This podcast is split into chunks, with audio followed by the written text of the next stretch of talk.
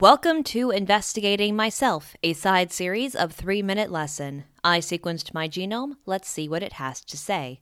Today's episode Glycogen Storage Disease.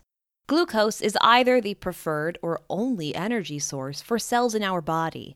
It becomes readily available in blood right after we eat. Yet there are periods, such as when we sleep, when blood glucose runs low. Our liver readily transforms a molecule called glycogen into glucose during these short fasts. On average, glycogen stores in the liver can provide about 400 calories of energy. This is enough to sustain the body without needing to break down fat stores. Typically, our body creates and accesses glycogen throughout the day and night with the help of several enzymes. If one of these enzymes is broken, like from an inherited mutation, then glycogen creation or breakdown can be affected. There are over 20 genes that, when mutated, lead to glycogen storage diseases. About 1 in 12,000 individuals are affected. Symptoms range from mild to chronic or even fatal in infancy. One of the more common glycogen storage diseases results from inheriting two defective copies of the enzyme acid alpha glucosidase. This gene is critical for breaking down glycogen, so those affected overaccumulate it, causing cellular damage.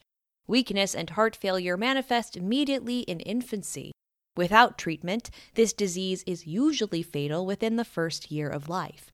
There are available treatments that replace the broken enzyme and extend the lifespan of those affected.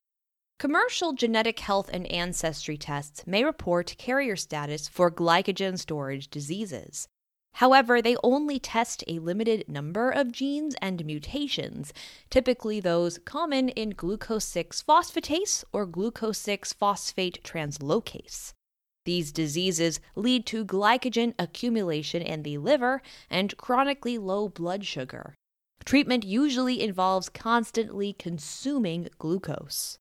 I know from my health and ancestry test that I do not carry these specific mutations, I then assessed my carrier status for the other genes commonly associated with glycogen storage disease.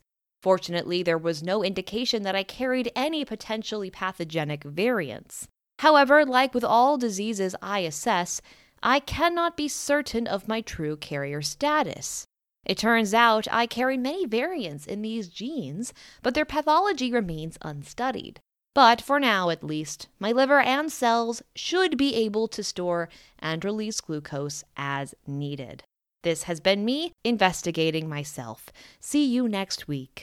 If you like 3 Minute Lesson, rate and review if you so choose.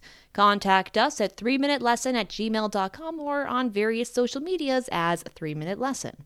3 Minute Lesson is a member of Podbreed.